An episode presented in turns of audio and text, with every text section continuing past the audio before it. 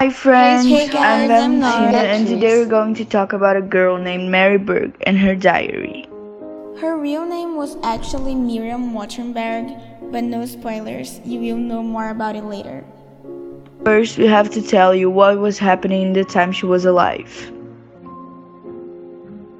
Wait, wasn't she alive until 2013? Oh, you're talking about the Second World War, right? She was a survivor to the horrors of this period and she was able to talk about it a lot during her life because of the diary she kept. Wow, so interesting. Sure, well, she was alive when Hitler took over the power in Germany and lived most of her teenage years in the Warsaw Ghetto.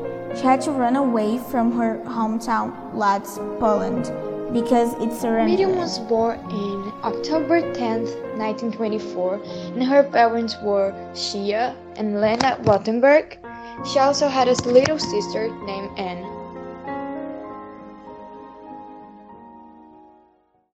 The girl and her family were more privileged than other Jews because of the American citizenship her mother had. This was what made her live to tell her own story. Crazy, right? Of course, but wait, if they had the citizenship, why didn't she go to the USA as soon as Hitler started his plans? Good question. The thing is, even though she had privilege, her family's life wasn't so simple. In 1942, they got arrested in the Pawiak prison and then sent into Vittel, France, staying there until they are able to go to the USA, along with other Jews with foreign passports. This happened only in 1944, when Miriam was 20 years old. That's good, right? She waited a long time but still made it to the USA and finally got her freedom.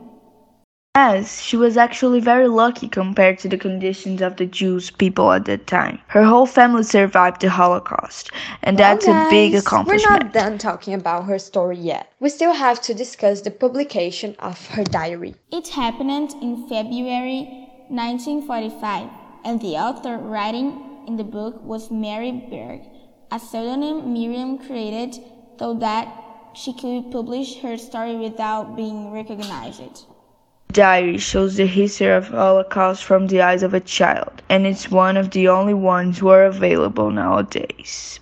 It was republished in 2006 and 2009, and now everyone can read it and know more of the girl's history. Mary Berg died in April 2013 in York, Pennsylvania. Whoa, it's a little while ago. Yes, but guys, this whole story of Mary reminded me of another story. Wait, like, really? Which history? I think I know. The story of Anne Frank and her diary that she used as a way to express herself and not feel completely alone. But that's another story that we can tell in another podcast. Whoa, anxious to hear about it. But until then, bye bye, guys. See you next time. Bye. Bye!